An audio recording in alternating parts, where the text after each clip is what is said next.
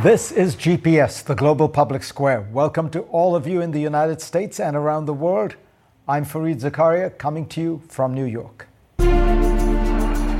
Today on the program, I have an exclusive interview with President Biden's National Security Advisor, Jake Sullivan. We talk about Russia's war in Ukraine, threats from China, and America's role in a new world. And it is GPS's birthday. This week we mark 15 years of the Global Public Square. It's astonishing how much has happened in a decade and a half. Not that dead! And we will bring you the highlights. Right there. Can't be afraid. But first, here's my take. As I was following Turkey's recent general election, I was stunned to hear one of the country's top officials, then Interior Minister Suleiman Soylu, speaking to a crowd from a balcony. Jubilant, he promised that Erdogan would wipe away whoever causes trouble for Turkey, and that includes the American military. He declared earlier that those who pursue a pro American approach will be considered traitors. Keep in mind that Turkey has been a member of NATO with American military bases in the country for about 70 years. Turkish President Recep Tayyip Erdogan often uses strident anti Western rhetoric himself. Before the election's first round, Erdogan tweeted that his opponent won't say what he promised to the baby killing terrorists or to the Western countries. Erdogan may be one of the most extreme representatives of this attitude, but he is not alone. As many commentators have noted, most of the world's population is not aligned with the West in its struggle against Putin's invasion of Ukraine. And the Ukraine war itself has only highlighted a broader phenomenon.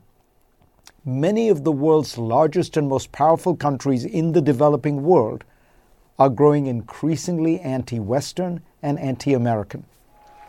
When Brazil elected Luiz Ignacio Lula da Silva to the presidency last October, many heaved a sigh of relief that the mercurial populist Jair Bolsonaro had been replaced by a traditional and familiar left of center figure. Yet Lula has chosen to pointedly criticize the West, rage against the hegemony of the dollar, and claim that Russia and Ukraine are equally to blame for the war. This week he hosted Venezuela's President Nicolas Maduro, whose brutal reign has led millions to flee his country. Lula lavished praise on the dictator and criticized Washington for denying Maduro's legitimacy and imposing sanctions on him. South Africa's President Cyril Ramaphosa had a reputation as a practical, business friendly moderate who has strong ties with the West. But South Africa under him has veered closer into the Russian and Chinese orbit.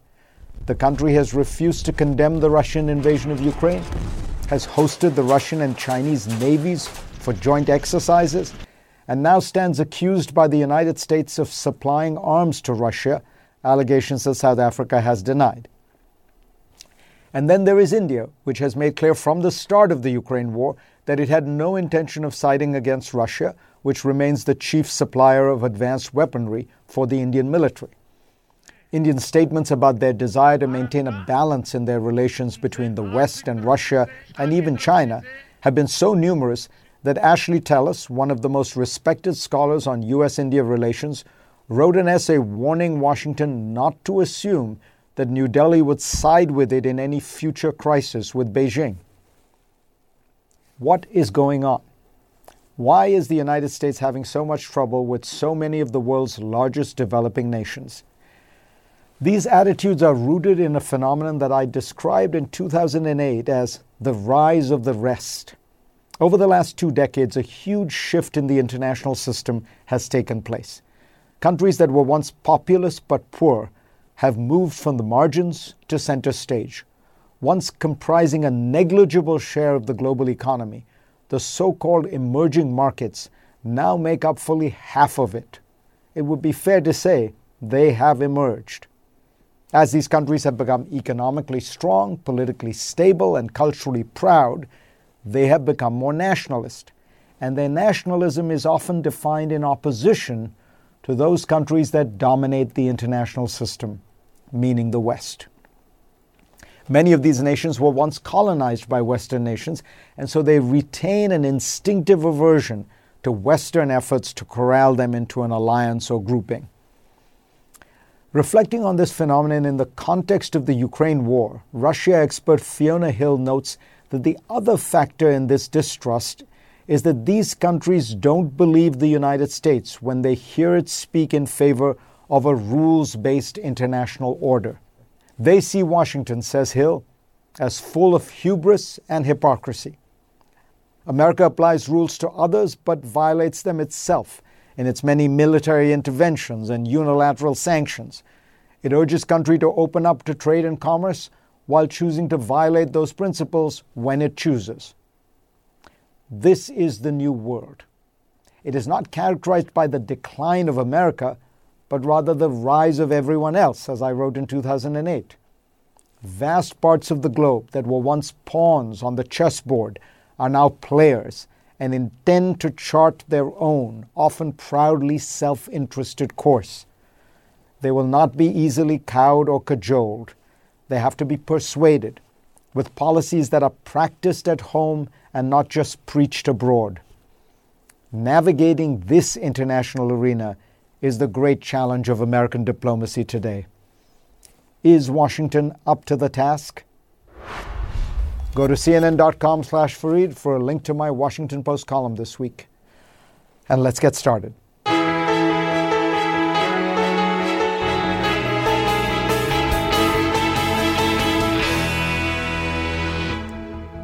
I want to get straight to my interview with Jake Sullivan. He is the National Security Advisor to President Joe Biden.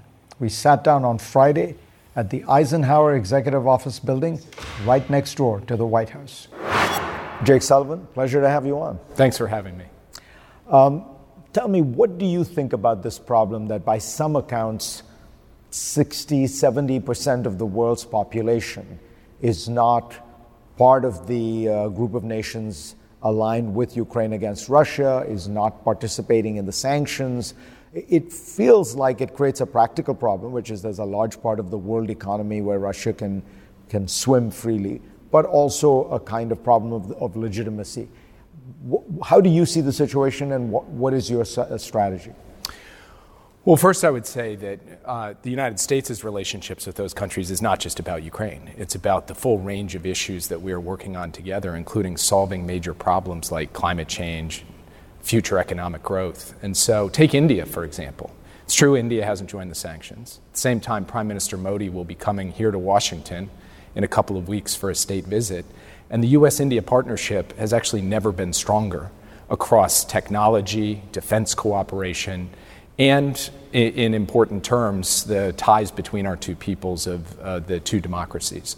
So, as far as I'm concerned, the big thing the United States needs to do is not have a debate with each of these countries about Ukraine, but rather meet them where, where they are in terms of what they're trying to accomplish. And that is to deliver for their citizens, to build infrastructure for a clean energy transition, to deal with major debt challenges coming out of COVID 19 and President Biden has an affirmative agenda to do all of those things. When he was at the G7 in Hiroshima, he was joined there by the leaders of Brazil, India, Indonesia, and other developing countries. They had a robust discussion about Ukraine, but they also talked about this broader range of issues where I think the United States is now on the front foot in terms of trying to deliver global public goods that help the lives of people among that 60 to 70 percent of the world's population.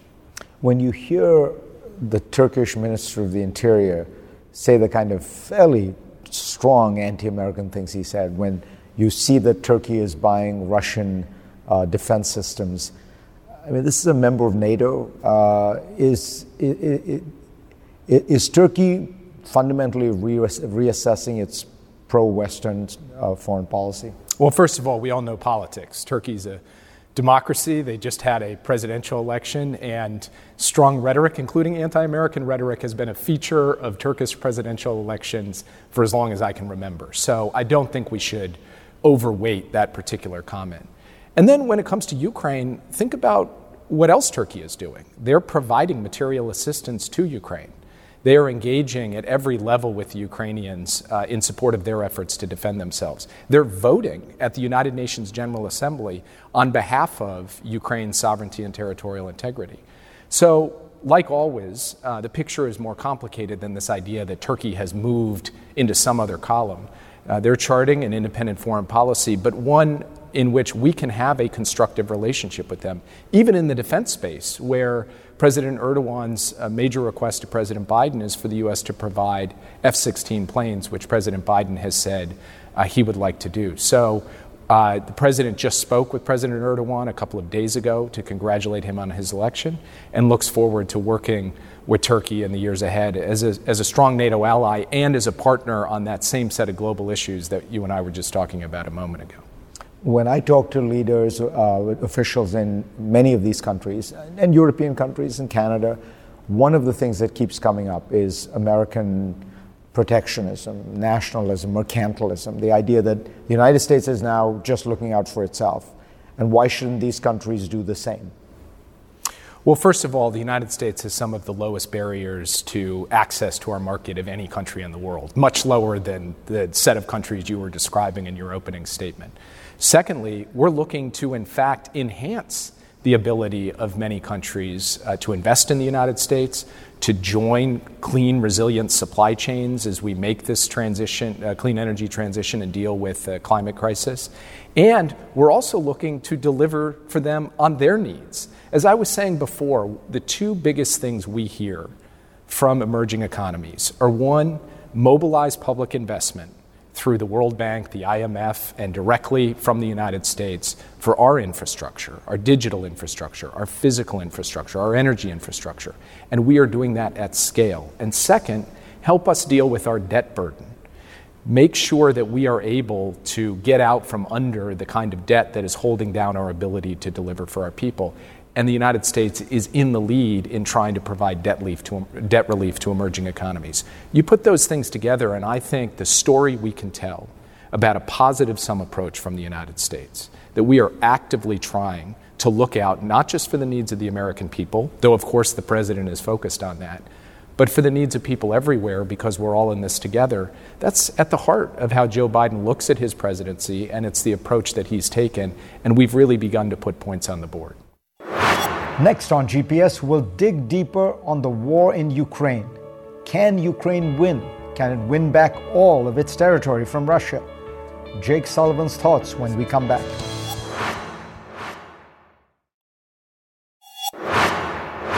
In the not too distant future, Ukraine will mark 500 days since Russia's invasion. The Ukrainians are fighting for their life, but many wonder if and when Kyiv's Western backers will get war fatigue. Jake Sullivan oversees America's role in the war in Ukraine. More now of my interview with him. Jake, when you think about the Ukrainian counteroffensive, what are you looking for to, to, to see that, in fact, the massive investments the United States has made in helping Ukraine are paying off? Well, first, this is not a an exam. We're not grading Ukraine's counteroffensive and saying, you, you, know, you did well based on what we gave you, you did poorly. What we want to do is support Ukraine to make as much progress as possible on the battlefield so that it is in the strongest possible position at the negotiating table. And we do believe that this counteroffensive will allow Ukraine to take strategically significant territory back from Russia areas occupied by Russia that are rightfully sovereign Ukrainian territory. Exactly how much, in what places, that will be up to uh, developments on the ground as the Ukrainians get this counteroffensive underway. But we believe that the Ukrainians will meet with success in this counteroffensive, and we will continue to support them as they seek to defend themselves against uh, Russia's ongoing aggression. But as you imply in your, in your answer, the success you hope will then get translated into a strong negotiating position. So you do expect maybe by the end of this year that there will be negotiations about some kind of uh, armistice or deal of some kind? Well, I'm not going to put a timetable on it because, as you know, war is unpredictable, and how developments on the battlefield unfold will have a major impact on how developments at the negotiating table unfold. But what I will say is this President Zelensky himself has said that this war will end ultimately through diplomacy.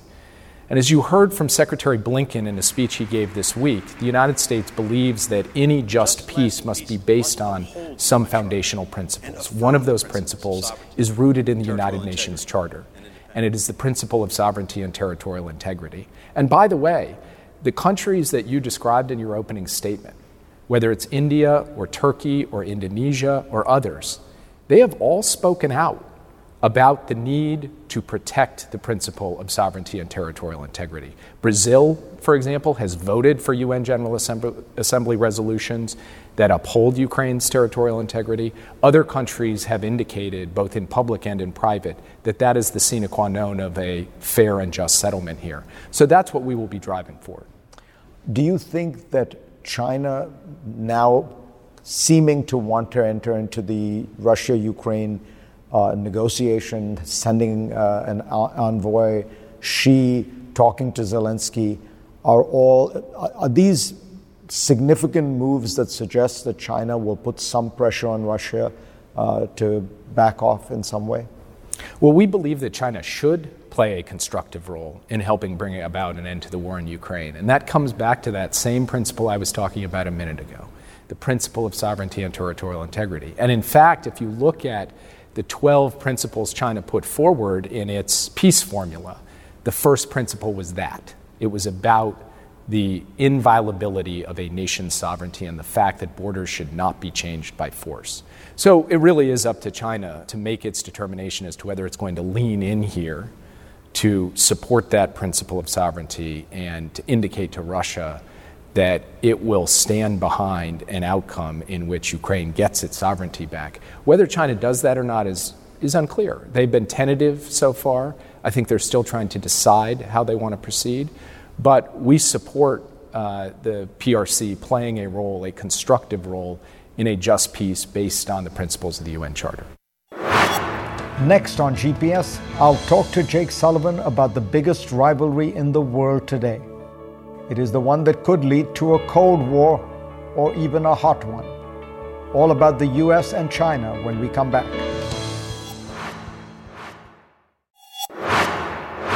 More now of my interview with President Biden's National Security Advisor, Jake Sullivan. He met last month in Vienna with his Chinese counterpart, Wang Yi.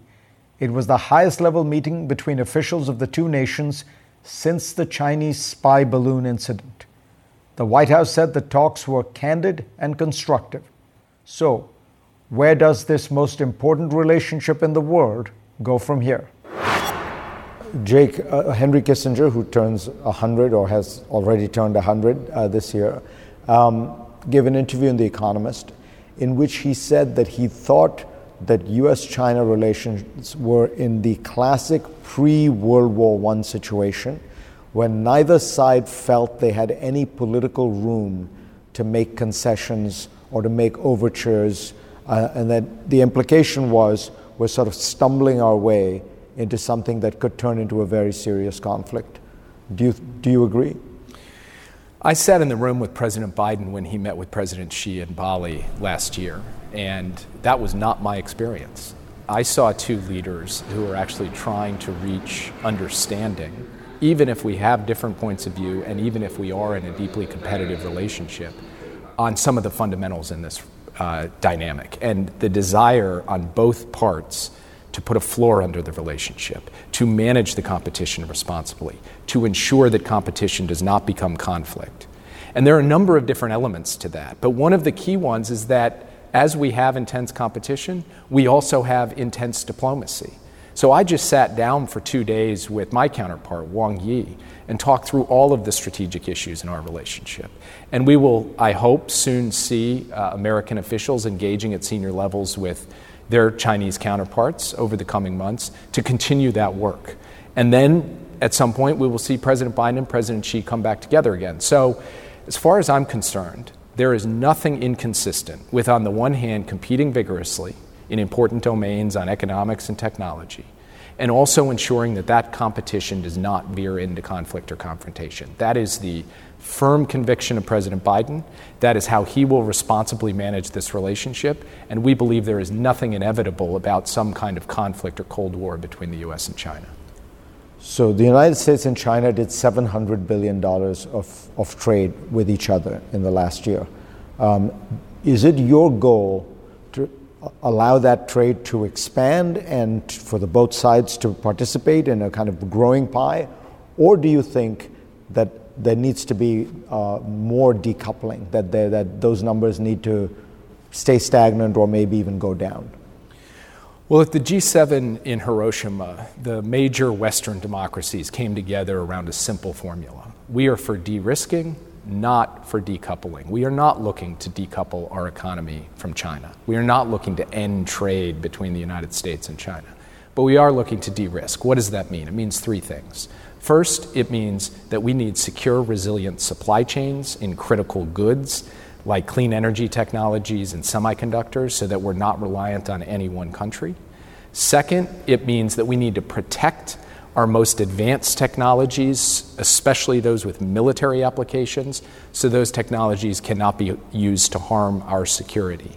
And third, it means that we need to fundamentally invest in the sources of our own industrial capacity here at home so that we have the ability to grow and produce uh, some of the critical goods that we are going to need to rely on in the years ahead, whether that's in the field of technology or health or clean energy. And that is what we intend to do, not to decouple. The most dangerous uh, spot in the world, perhaps, is Taiwan right now. And there is some contradiction in the administration's strategy uh, you say and, and keep saying that policy is unchanged. You believe in the One China policy, the Shanghai Communique, all the various declarations after that. And then President Biden has four times now said unequivocally the United States will come to Taiwan's assistance uh, if there is a Chinese attack on it. Um, what is President Biden trying to alter the policy of strategic ambiguity? About what the United States would do in this circumstance and be very clear about it? And if that's the case, is that not a change in policy? So, President Biden has answered this hypothetical question on multiple occasions, as you say. He has also, on multiple occasions, including in the very same breath, said that our policy towards cross strait relations towards China and Taiwan has not changed, that it is rooted in the One China policy, the three joint communiques, the Taiwan Relations Act. That remains the fundamental foundation of our policy. The president himself has said that. He said it directly to Xi Jinping. But, but there's I a contradiction here. Well, first of all, the entire Taiwan policy of the United States is built on uh, a series of internal tensions the One China policy, if you begin to unpack it, you will recognize that it is about dealing in a world of internal tension within the policy and trying to manage those tensions effectively to ensure peace and stability across the Taiwan Strait. This is not a model of clarity, the One China policy. That's not a Biden administration issue. That's been true from the moment of the Shanghai communique. But the thing is, what it lacks in clarity, the One China policy has succeeded in actually achieving the practical objective of decades of peace and stability across the Taiwan Strait. That's why our policy hasn't changed. That's why we believe the One China policy should continue to ensure that there are no unilateral changes to the status quo from either side and that we maintain that peace and stability across the Taiwan Strait for decades to come. So, if the new DPP candidate becomes president, and take some steps toward Taiwanese independence, you would oppose that? We have been public in saying we do not support Taiwan independence. What we support is an effort to ensure that there are not unilateral changes to the status quo by Taiwan or by the PRC. And I was equally clear with Wang Yi that some of the actions China has been taking in terms of its military buildup, its aggressive posture towards Taiwan, are themselves challenging that status quo in ways that undermine peace and stability. What we are looking for is the continuation of that basic, uh, stable, cross strait dynamic that has allowed both the PRC and Taiwan and the people of those two uh, territories to do well and for the rest of the world not have to deal with a conflict that would end up cratering the global economy. Jake Sullivan, Always a pleasure to have you on. Thanks for having me. And we will be back.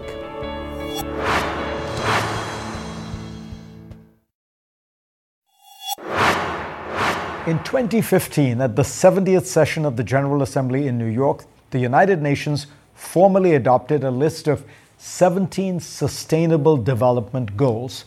These were no modest proposals. They included ending poverty globally, ending world hunger, and ensuring the health and well being of every global citizen. They're worthy goals, but as you can imagine, we are way behind on achieving them. My next guest has written a book with some very good ideas on how to actually tackle the most pressing of these problems. Bjorn Lomborg heads the think tank, the Copenhagen Consensus Center.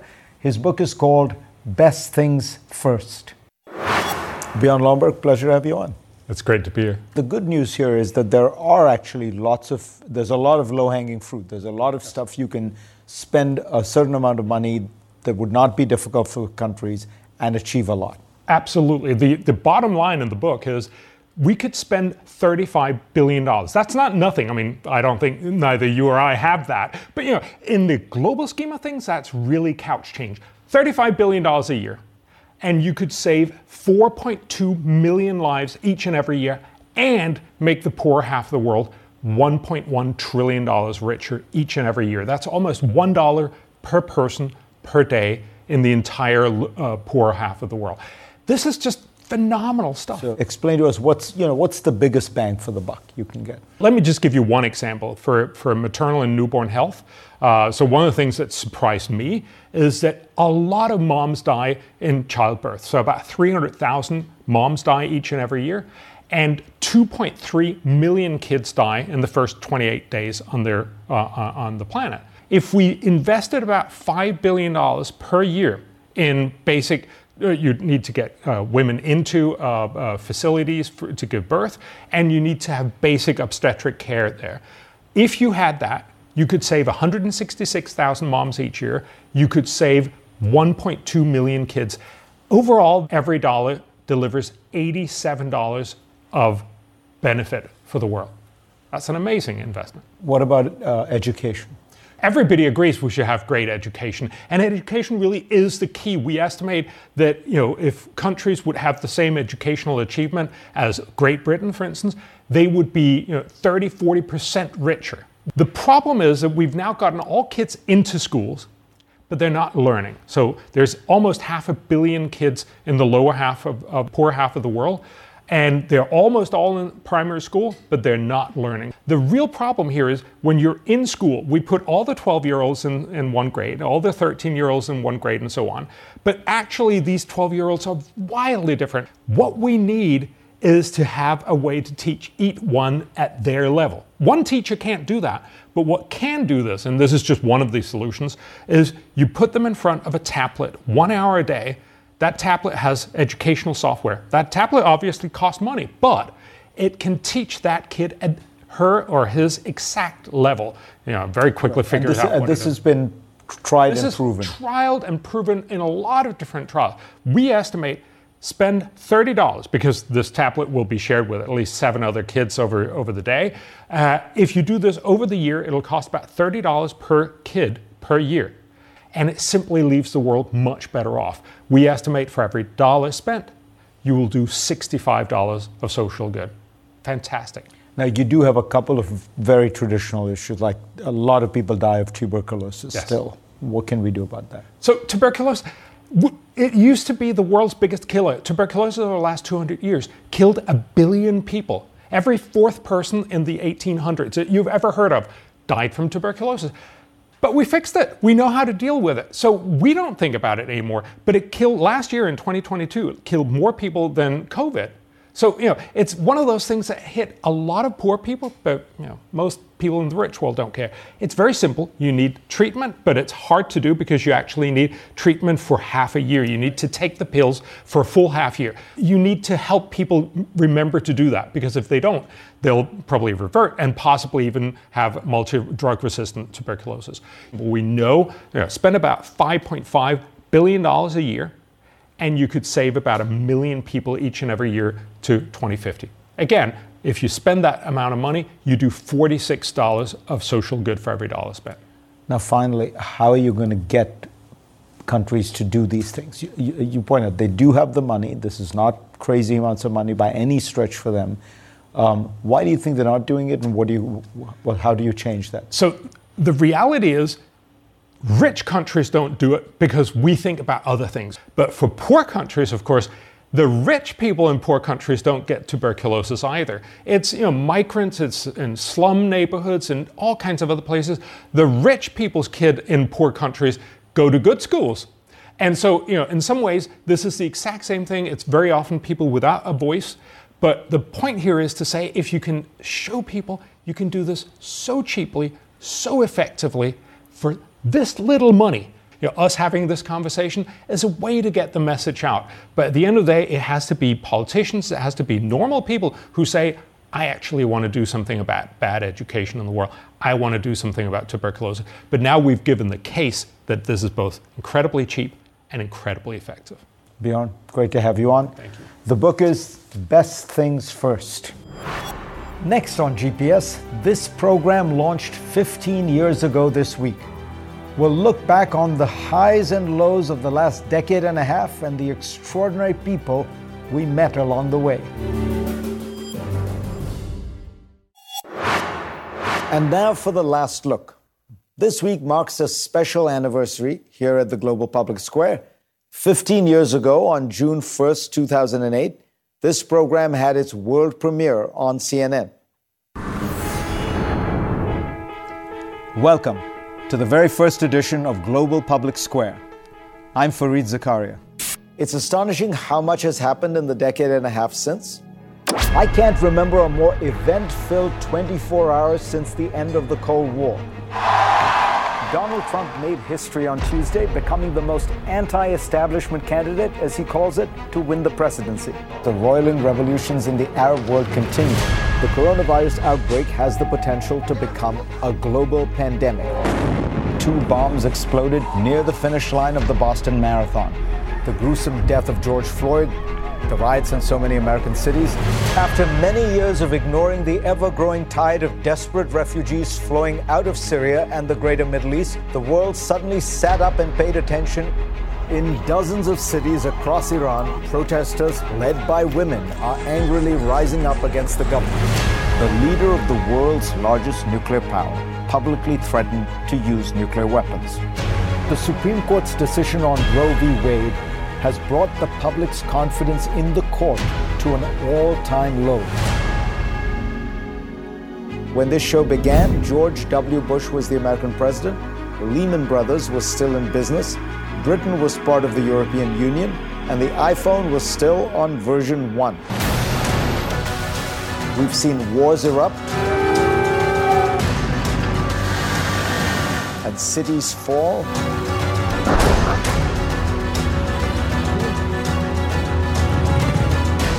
Were earthquakes and oil spills. Not justice! No peace! Protests and populist movements. We will build a wall. Terror groups were formed and terrorists were hunted down.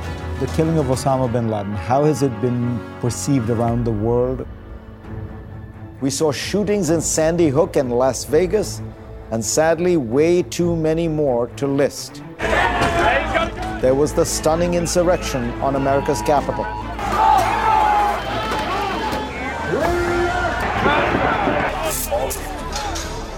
The economy crashed, grew again. Let's turn now to the outbreak that has wide swaths of the world on edge. And a global pandemic changed the way we lived and worked. To help us understand it all, I've been joined by guests from around the globe. We've sat down with an American president on the roof of a hotel in New Delhi and inside the White House. I always tell my daughters treat people kindly, be useful, um, use your time well. Um, but remember you're part of uh, uh, the larger sweep of, uh, of this big story that, uh, that brings us all together. And had a rare interview with a Chinese premier. There is a very famous photograph of you at Tiananmen Square in 1989. What lesson did you take from your experiences in dealing with that problem uh, in 1989? We explored democracy in America. And I do think that one of the incredible quotes is something that Mussolini said You pluck the chicken one feather at a time, and people don't really notice.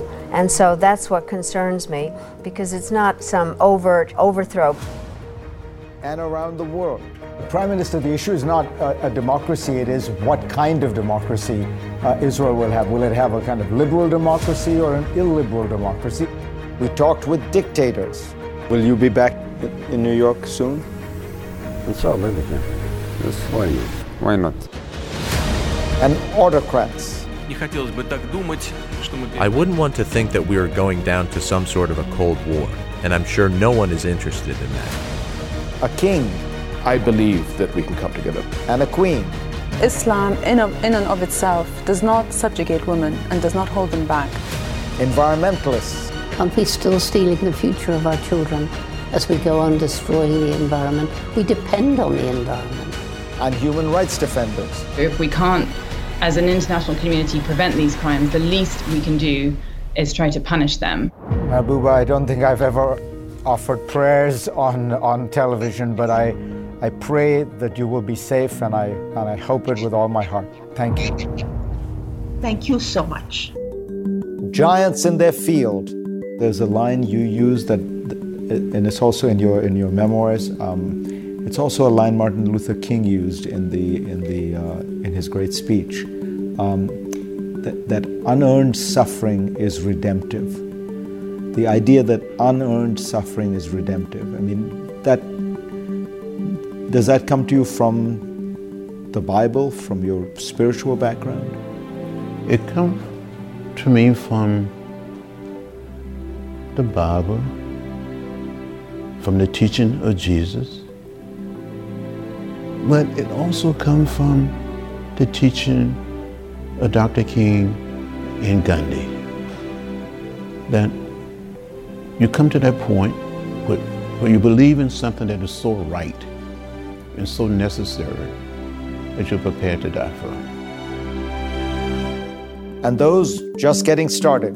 The climate crisis is the biggest crisis humanity has ever faced, and if we don't do anything right now, we're screwed. We sat down with inventors. If you haven't thought until your brain hurts, then you haven't tried hard enough. Musicians. The great songs kind of write you. When I move my body just like this, I don't know why, but it feels like freedom. Filmmakers. I also am very visual, right? And, you know, I get a lot of ideas from dreams. And brilliant actors as night follows day. As the roles for women in real, real life change, they will change in drama. We travel the world, coming to you today from St. Petersburg, Russia, live from London, high atop Amman, Jordan, Tahrir Square in Cairo, from Davos, Switzerland. I'm Fareed Zakaria in Rome. We met extraordinary people from nearly every continent in close to 750 shows. How do we truly respect and value women? We can't be afraid of, of him. Our diversity is our strength. And we had better get back to that unifying idea, or we're going to be in very deep trouble. Dr. King once said, We are the only hope that America will, will realize the better part of its, its self. And uh, I'm on that mission. It's been an adventure.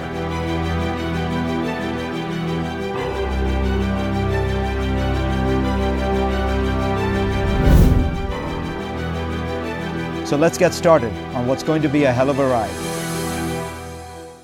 And I thank all of you for being a part of my program this week and for these last 15 years. And I will see you next week. I'm Dr. Sanjay Gupta, host of the Chasing Life podcast. In honor of our 10th season, we want to hear from you. Leave us a message at 470 396 0832 and tell us how you chase life. It could be used on an upcoming episode.